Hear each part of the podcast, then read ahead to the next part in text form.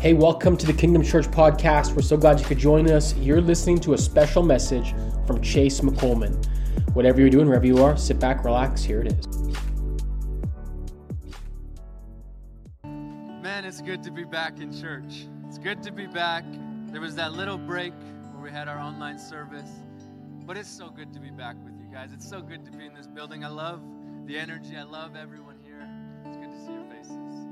And it felt like a while, honestly, maybe a little bit longer for me because during that online service on that Sunday, instead of gathering with some people, I have a little confession. I may or may not have been at the golf simulator having a good time. But I watched it the next Monday. But I, I genuinely I missed you guys. I miss being here. And so it's good to be with you guys today. It's good for our first service of the year to be together. Um, and it's exciting. It's exciting. So if you guys don't mind standing a little bit longer, well, by the way, my name's Chase. Forgot to introduce myself the first service. A little bit nervous, um, but I'm Chase. It's good to be here with you guys. So let's get into the passage today. It's in Genesis chapter 40, verse 6 to 19, and it's all about the story of Joseph. And, and this is a, a passage from the story. In a little bit of context, Joseph is in prison, and, uh, and God has shown his favor. It's been a little bit of time, it's been like seven or eight years, and he's in prison, and prison warden has put Joseph in charge of pretty much the entire prison. And so Joseph is making his rounds, checking on the prisoners. And this is where we are in our passage today. It says, When Joseph came to them the next morning, he saw that they were dejected. So he asked Pharaoh's officials, the ones that he was checking on, who were in custody with him in his master's house, Why do you look so sad today? Well, we both had dreams, they answered, but there's no one to interpret. Then Joseph said to them, Do not interpretations belong to God? Tell me your dreams. So the chief cupbearer told Joseph his dream. He said to him, In my dream I saw a vine in front of me, and on the vine were three branches. And as soon as it budded, it blossomed and its clusters ripened into grapes. And Pharaoh's cup was in my hands, and I took the grapes, I squeezed them into Pharaoh's cup, and I put the cup in his hand. Well, this is what it means, Joseph said to him. The three branches are three days, and within three days, Pharaoh will lift you up and restore you to your position, and you will put Pharaoh's cup in his hand just as you used to do when you were his cupbearer. But when all goes well with you, just remember me and show me kindness. Mention me to Pharaoh and get me out of this prison. I was forcibly carried off from the land of the Hebrews, and even here I have done nothing to deserve being put in a dungeon. When the chief baker saw that Joseph had given a favorable interpretation, he said to Joseph, Well, I too had a dream. On my head were three baskets of bread. In the top basket were all kinds of baked goods for Pharaoh, but the birds were eating them out of the basket on my head. This is what it means, Joseph said. The three baskets are three days. Within three days, Pharaoh will lift off your head and impale your body on a pole, and the birds will eat away your flesh. A little bit crazy, a little bit wild. I'm going to call the message today New Year, same God. New Year, same God. You guys can take a seat. So, again, a little bit of a crazy ending to this passage, but don't worry. We're going to get through it. It's all going to make sense in the end. And my heart for us today is that we will walk away with hope for this new year, knowing that God is with us. And because of that, our response to God's faithfulness can be just the same as Joseph's in this passage. But before we dive into the passage, can I tell you guys a little story? Is that okay? Yep. Sounds good. Okay, well, I'm going to tell you guys a story about my grandma. And I love my grandma. She's amazing. She's a short little five foot woman of God, amazing woman. And so she just recently moved out to Sylvan Lake on her own. And so me and Sid, my fiance, we went out to visit her. We were like, we should go hang out with grandma a little bit, let Sid get to know her, and, and just check on how she's doing. So we go out to Sylvan Lake. Grandma's so excited to see us. We walk in and she's like, hey, you guys, I got this amazing coffee shop. I know you young adults like going to coffee shops, so I found the best one in Sylvan Lake, and I'm to take you there. So we head over to this coffee shop. We sit down, and, and it's got this beautiful view of Sylvan Lake and we're chatting, and, and, grandma's asking us questions, and we're kind of catching her up on, on what our life's been like the past couple of years and, and, and filling her in. And then Sid looks at her, and she's just like, Do you mind telling us your life story? And so my grandma starts telling us her life story, and, I, and I've heard it a couple times, but in bits and pieces, but Sid's never really heard the whole thing. And, and 20 minutes in, I, I look over at Sid, and she's just weeping. And the story's just hitting her, and I got tears in my eyes too, because this story that my grandma was telling us of her life, it was filled with suffering. It was filled with pain. There was all these moments where, where things didn't make sense, where life just went a different way, and, and, it, and it, it was, there was just so much suffering in it. There was so much suffering. There was moments where she was hurt by the church. There was moments where she was in a marriage with a non-believer, and, and it was so difficult for her to remain in that marriage, and, and it ended in divorce. And, and then she was taking care of three kids, kind of being the main parent for them, trying to get food on the table. And then once the kids had moved out, then she got remarried to a, a God loving man, and, and she, he treated her well and was so kind to her. And then shortly after, he passed away. And so, this story, there was so much more to it, so much more suffering, but, but just hearing it, it was just hitting us. It was just, it was so hard to hear, but, but that wasn't actually what impacted me. That wasn't what stuck with me. It was these little moments in between each story of suffering. These little moments where my grandma would, she'd look at us and she'd get this little grin on her face. And this little twinkle in her eye and she kind of it was like she was lost in wonder and she'd look at us and she was like after this this moment of suffering she'd look at us and she'd be like but god was with me. But god was there. But god never left me. And it and it stuck with me. It impacted me because it wasn't the suffering that was the main part of the story it was the fact that god was with her through all of it through all of it and and I think about that story, and I think there's so much wisdom that comes from those words. And, and it goes along so well with the fact that I think Blake and Camden kind of preached my sermon as well that, that God's been with them and that God's the author of our story. But I think it's so important because we're in a present day and age where, where there's people that are riddled with anxiety. There's people that are lonely. There's people that are, are feeling depressed. There's people that don't know what their purpose is. There's people that are searching for answers. And, and the problem is that, that even us who, who know God and who profess to be Christians, we can often sometimes get caught up in life and we can forget that God is with us. And so I want to take some time to look into Joseph's story, to see the faithfulness of God in his life, that God was with him through everything.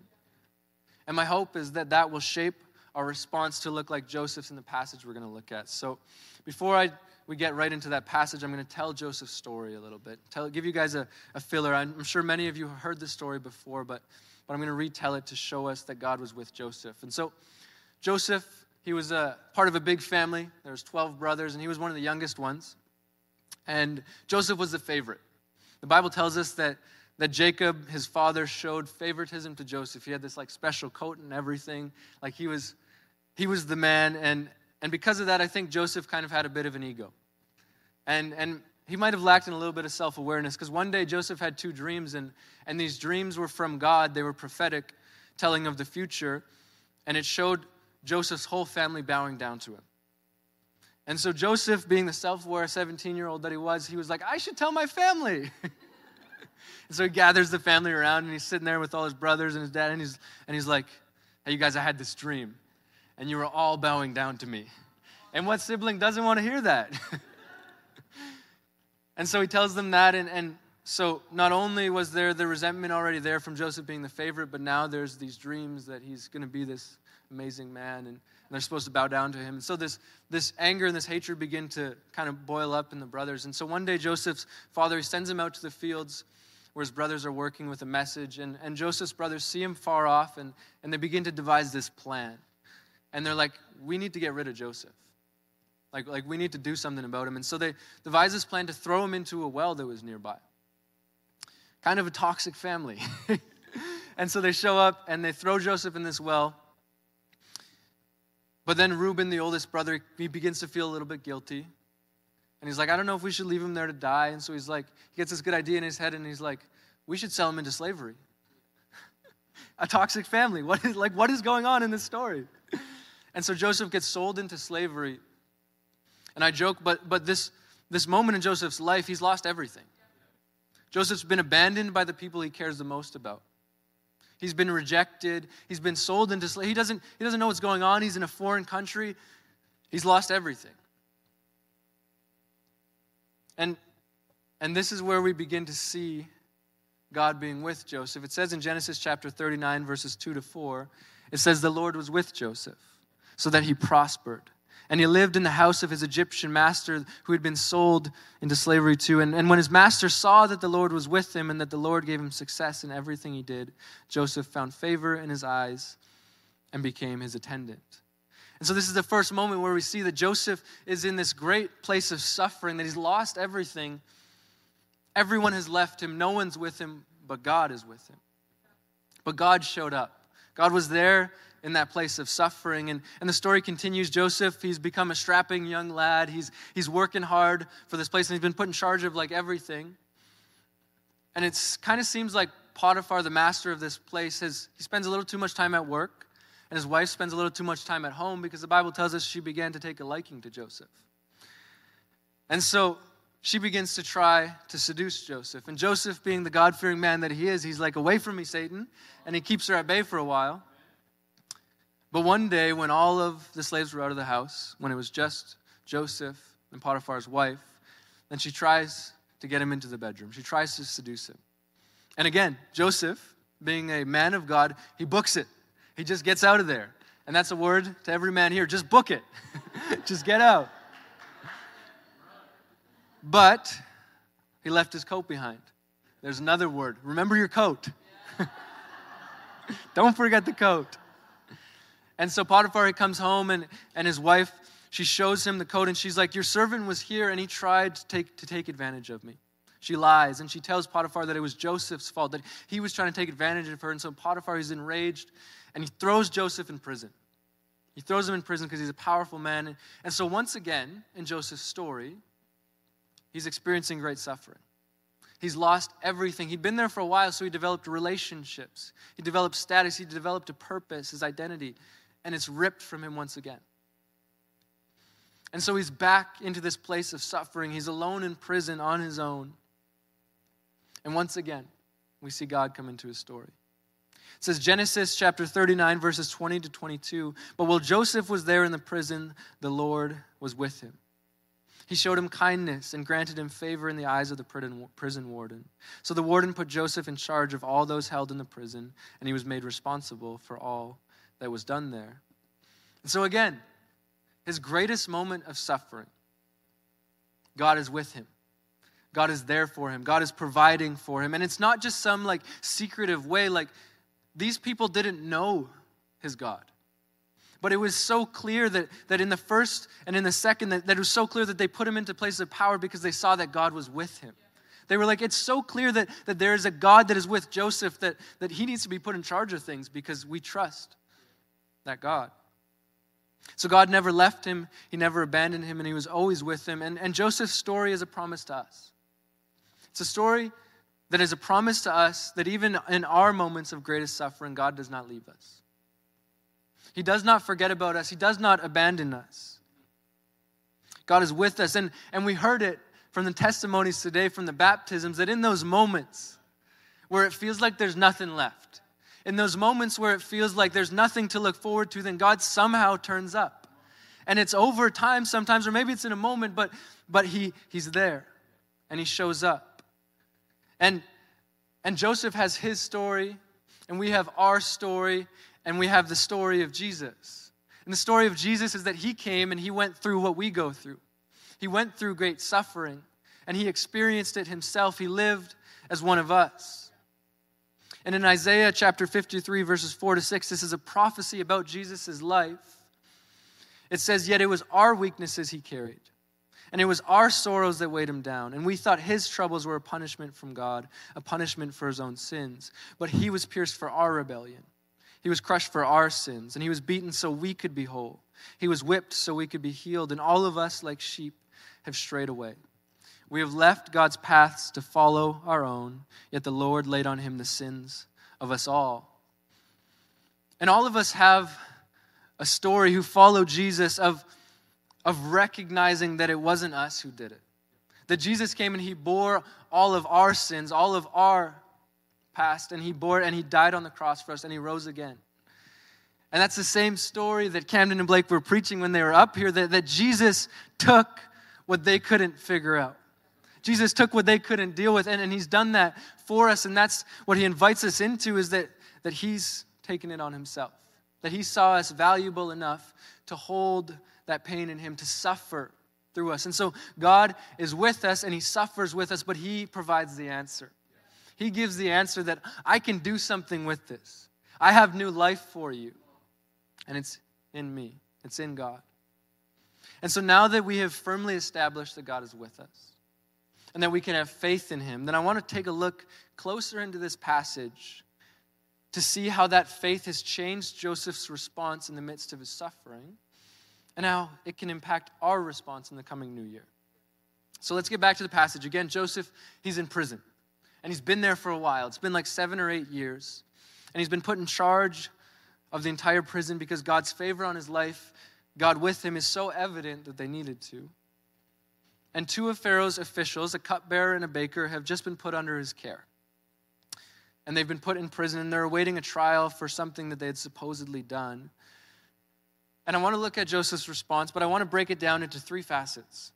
Three facets of Joseph's response that grow in us as we become more aware that God is with us, but that had grown in him throughout his times of suffering. And so the first one, first facet being an attentive heart, the second one being confidence in God's word, and finally, the third one, a healthy fear of God. So if you're taking notes today, start writing stuff down.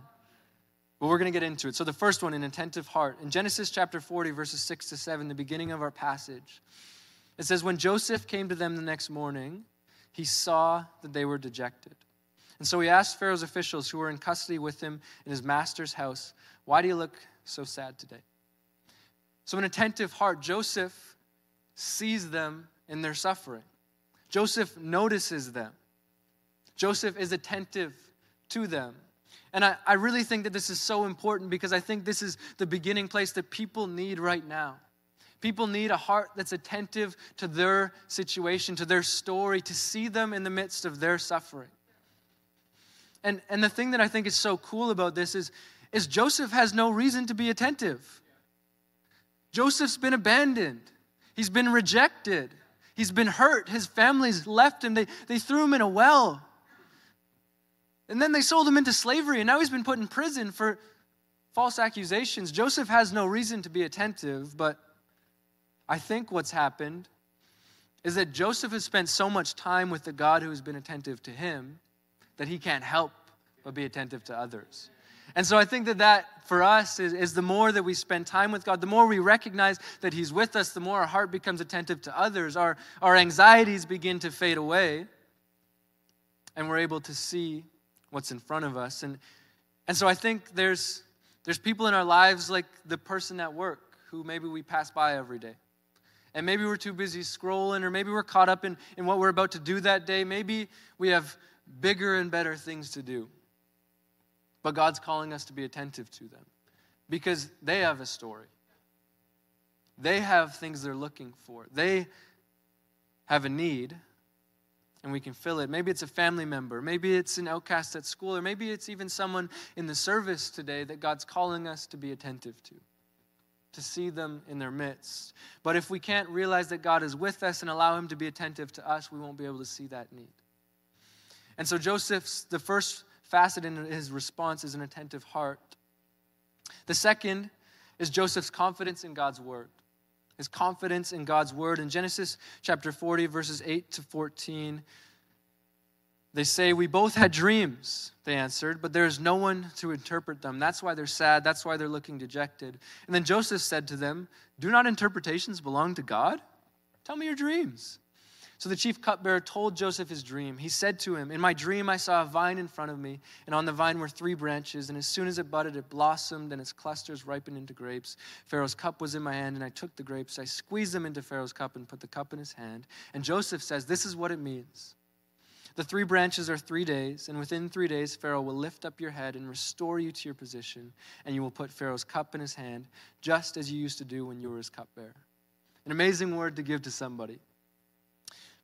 What really strikes me is Joseph's line where he says, Do not interpretations belong to God? And the reason it strikes me is Joseph, back when he was 17, had two dreams. But these dreams have not yet been fulfilled. And so Joseph, in full confidence, he looks them in the eyes and he's like, Do not interpretations belong to God? But these two dreams that have not yet been fulfilled have caused him suffering greater than he ever thought or imagined. And so, how is it that Joseph can just respond with such confidence that God has the answer when he hasn't experienced it in his own dreams? Because Joseph knew that God was with him. Because he said, Do not interpretations belong to God? And then he said, Tell me your dreams. Assuming not that he was going to answer them, but that God was going to answer them because God was with him.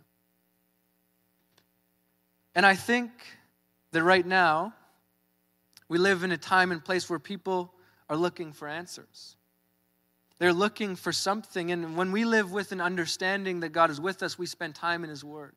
And we spend time hearing His voice, and it becomes the answer to every situation. I, I remember I have a story back when I first came to Jesus. And the first thing He began to deal with in my life was I had an eight year porn addiction. And that had just completely shaped and transformed the way that I thought, the way that I, the way that I looked at women, the way that just all these things about me, my sexuality, all of that. And I remember stopping was difficult, but, but it was actually much harder to start thinking differently. To start letting God actually change my mind, change the way I thought, change the way I looked at women, change the way that I, I saw my desires and all of this. And, and I remember just asking God, I was like, man, like, help me out. Like, like I need, I need something. I need to be healed. I need something to hold on to. I need an answer. And I don't even remember reading this. I don't know where it came from. It, it must have come from God. But Proverbs 23, verse 26, just began to start popping into my mind. And it, and it goes, Oh, my son, give me your heart. May your eyes take delight in following all my ways. And it just came to me one day and it stuck. It wouldn't leave. And, and it just began to change my thinking. Every moment that my mind wandered, every time that something popped up on my phone, this verse would pop into my head and it would be like, Oh, my son, give me your heart. And may your eyes take delight in following all my ways. And so God had an answer to my question, an answer to my heart. And Joseph knew that they didn't need his interpretation, but they needed God's interpretation. And I think we live in a time and place where people need God's interpretation. There's too many human interpretations right now. They're all over the place, over social media, in our workplaces, in schools. There's all these human interpretations of life, but, but people need God's interpretation. And that comes from a confidence in God's word, knowing that He's with us. And so Joseph, number one, had an attentive heart. Number two, he had a confidence in God's word. And last but not least, Joseph had a healthy fear of God. A healthy fear of God. And so, this first bit is he's still talking to the cupbearer. He says, But when all goes well with you, remember me and show me kindness. Mention me to Pharaoh and get me out of this prison.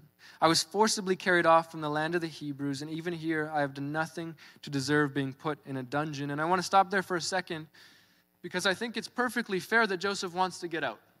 Joseph's like, I was put here falsely accused. So when this all comes true, when you get reinstated back into power, just mention something to Pharaoh.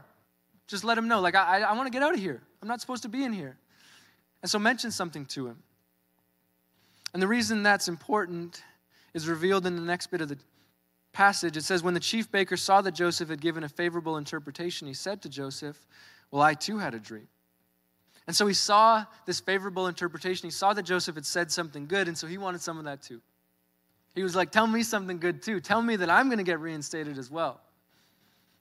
And so Joseph is kind of in a bind now because he wants to get out of prison. And he has a chance and an opportunity where he could double his odds. Where he could say, Yeah, of course you're going to get reinstated. Of course Pharaoh's going to accept you back. He could blur the lines a little bit. But I love Joseph's response. He says, This is what your dream means, Joseph said. The three baskets are three days. Within three days, Pharaoh will lift off your head and impale your body on a pole, and the birds will eat away your flesh. And this was a different time. this was in history. And, and the thing was, is that one of the two of them had done something that was deserving a punishment. And I mean, the Pharaoh was in charge of that punishment, a little bit crazy. But what I want us to see is that, that Joseph wanted to get out, he wanted to be free, but it was more important to him that he was faithful to what God had said. He was faithful to what God had said. He had a healthy fear of God. And I think Joseph's healthy fear of God gives him the courage to give this truthful imp- interpretation. And he sets aside his fear of man and his desire to please and his desire to get out of that prison, and he faithfully delivers it because he knows that God is with him. And we know when we know that God is with us, it changes the way that we talk. It changes the way that we speak. It changes the way that we deliver things. And, and how many people here today know that God's answer is not always what people want to hear? That God's answer is not always what people want to hear. And, and so there's things that we need to talk about, there's truths that need to be told, like sin. Like we got to talk about sin, we're called to it. It says it in our Bible, it says it in the Word of God, and, and it's a truth that is true. And so if we don't talk about things like sin, people aren't going to get free from it. People aren't going to recognize it. There's things like hell. We need to talk about hell as well. Our Bible talks about it. And so we're not going to sugarcoat these truths of the world that God has created. Things like gender, things like sexuality. People are looking for answers. And are we going to be faithful to what God says about those things? And the last one is suffering. I, I think that this is more when it comes to being in, in the church, that's something that we struggle with, is that our gospel is riddled with suffering. The gospel that we believe in, there's, there's so much suffering involved. And we love, we love to tell people, like, it's going to be amazing, it's going to be great. Can't wait for you to follow Jesus. But, but Jesus was very clear that there was suffering in this time. That before he returns, before he comes to reinstate his kingdom, there's going to be suffering because we're entering into the life that he lived.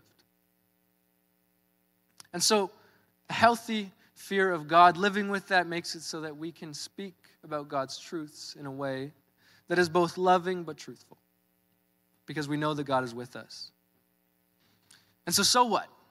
Like, why does all of this matter? Why am I up here today saying this to you? What does this mean for our lives? And, and more importantly, how can our new year be impacted by this kind of response that Joseph had?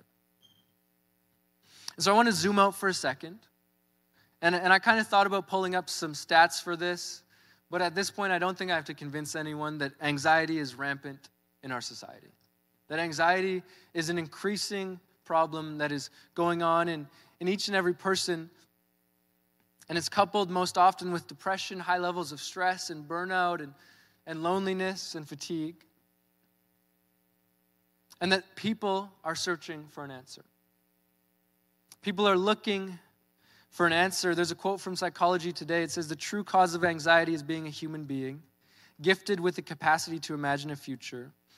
As a mental state of apprehension about what might or might not lie ahead, anxiety reflects uncertainty about future circumstances, whether regarding one's own health, job, or love life, or climate change or downturn in the economy, it can be triggered by events in the real world. An upcoming doctor's visit, relationship conflict, a rent increase are generated wholly internally through thoughts of real or imagined threats.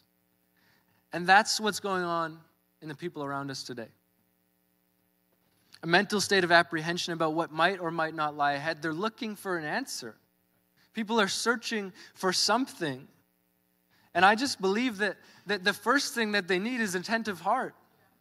They need someone to see them in that place. They need someone to say, Hey, are you okay?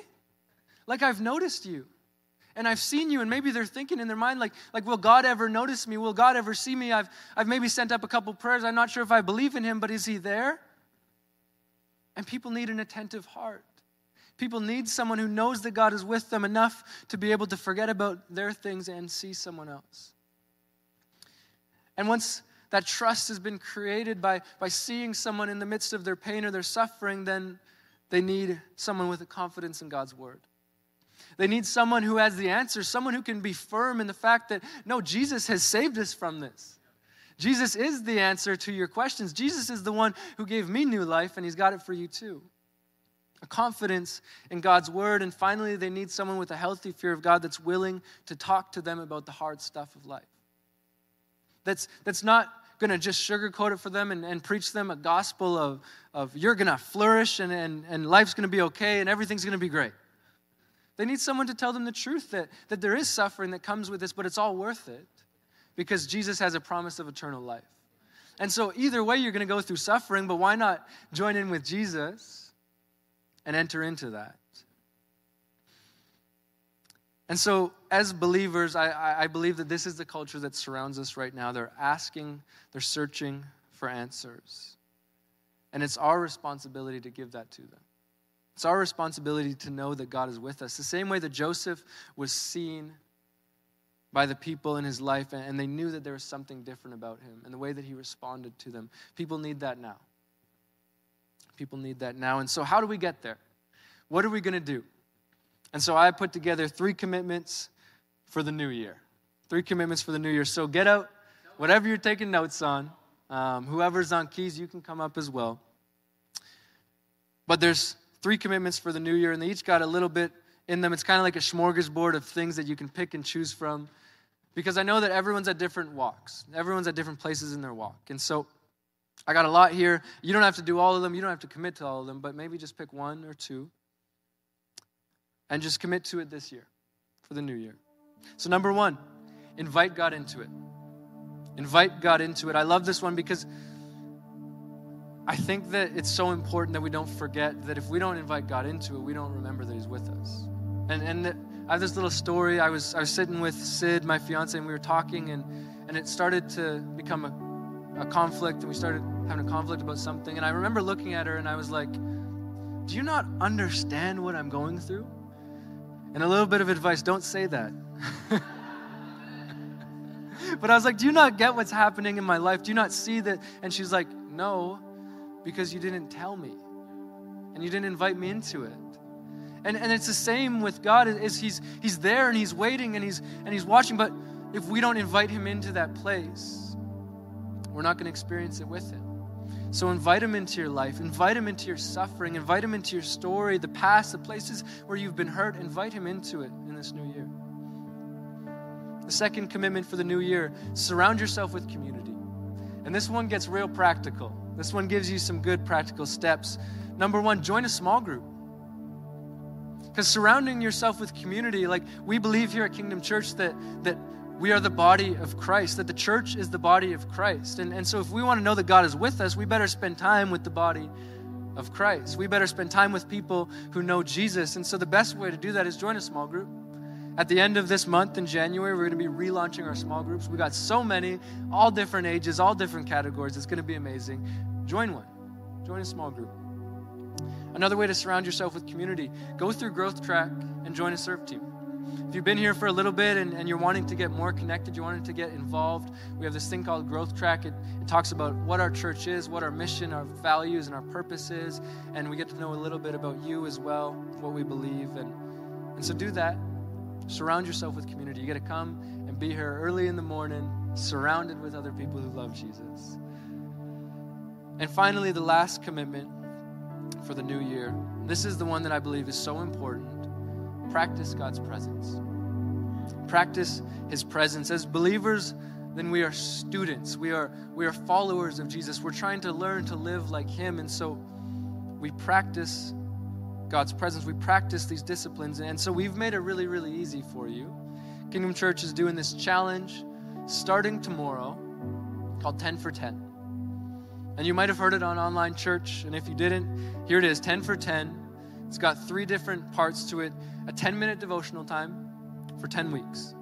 So commit to a 10 minute devotional time for 10 weeks, reading your Bible, praying in the morning for 10 minutes, and then 10 minutes early for church for 10 weeks. 10 minutes early for church. This gives you a chance to show up, to center yourself, to be able to get into the presence of God, to have a cup of coffee to talk to one of your friends, and then to be ready to worship our God and to hear the word. 10 minutes early for church for 10 weeks. And finally, the last part of it 10% tithe for 10 weeks. And this is not a money grab, this is a way to show Jesus that you are willing to give. That you're, you are accepting the fact that He has given it all for you, and you're giving 10% back to Him. And it's a way to get our eyes off of our money or, or the, the things that we're holding on to and set our eyes on Jesus and know that He's with us. And so, again, 10 minute devotional time, 10 minutes early, and 10% tithes for 10 weeks. Or if you want the most practical step, 6:30 tomorrow morning till 7:30. We got prayer here for an entire week. And so we praying 6:30, 7:30 each morning up until Friday. So, prayer, it's so practical. You can start it tomorrow. You can even do your 10 minutes of devotional time there, and you can kill two birds with one stone. And it's leading up to worship night. And so, that entire time is just going to be about getting in God's presence, praying for what's to come, the new year. But again, it's going to be a reminder that God's with us. That God's with us. And, and finally, the last one for practicing God's presence. This is something I do, and I thought I'd share it. It's something simple, but every time you sit down to read your Bible, every time you get in your car to go to work, every time you go to meet a friend, just pray a simple little prayer saying, God be with me. God be with me. And, and it does wonders for our thoughts, the way that we think. Because when we're remembering in each little moment of our day, we're remembering that He's with us. And so when someone needs an attentive heart or they need someone with a confidence in God's word or a healthy fear of God, then we're ready because we remember that He's with us. And so again, you guys can all you guys can all stand. Again, there's three commitments for the new year. Don't have to pick all of them. Just maybe ask God if there's one or two that, that He wants you to commit to. Because we live in a world that needs people who know that God is with them, that needs people who have that undeniable truth inside of them that God is with them.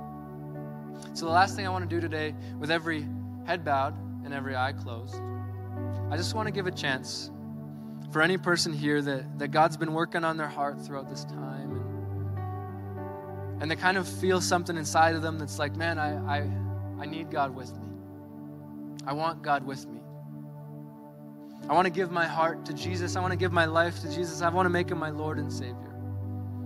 And if that's you, if you feel like God's putting that on your heart, I just want to invite you to raise your hand right now. And I'd love to pray for you. Thank you. Thank you. So, Lord, I just thank you so much, Jesus, that you gave your life for us to give us new life. And that we're invited into that. And Lord, I pray for the people that have raised their hands today that are saying, Jesus, I want you in my heart. I want you in my life. I want you to change, to transform me, to heal me, and I want you to be with me. So that not only will this change my life, but my life can then change others. I can be a light to those around me, to those in my community, to those at my workplace, in my family, whatever it might be. So, God, I just pray that you would fill them with your spirit, Lord you transform their hearts and you would bring them into your presence, God. And I pray for all of us in this new year, Lord, that you would bless it, that your hand would be over us, and God, that we could become so close with you, Jesus, that our response looks like Joseph's. We thank you so much for how good you are, Jesus. We pray this in your mighty and your holy name. Amen. Amen. Hey, thank you so much for taking the time to listen. If you want more information about our church or want to get connected, head over to kingdomchurch.ca. We can't wait to get to know you. Until next time, take care.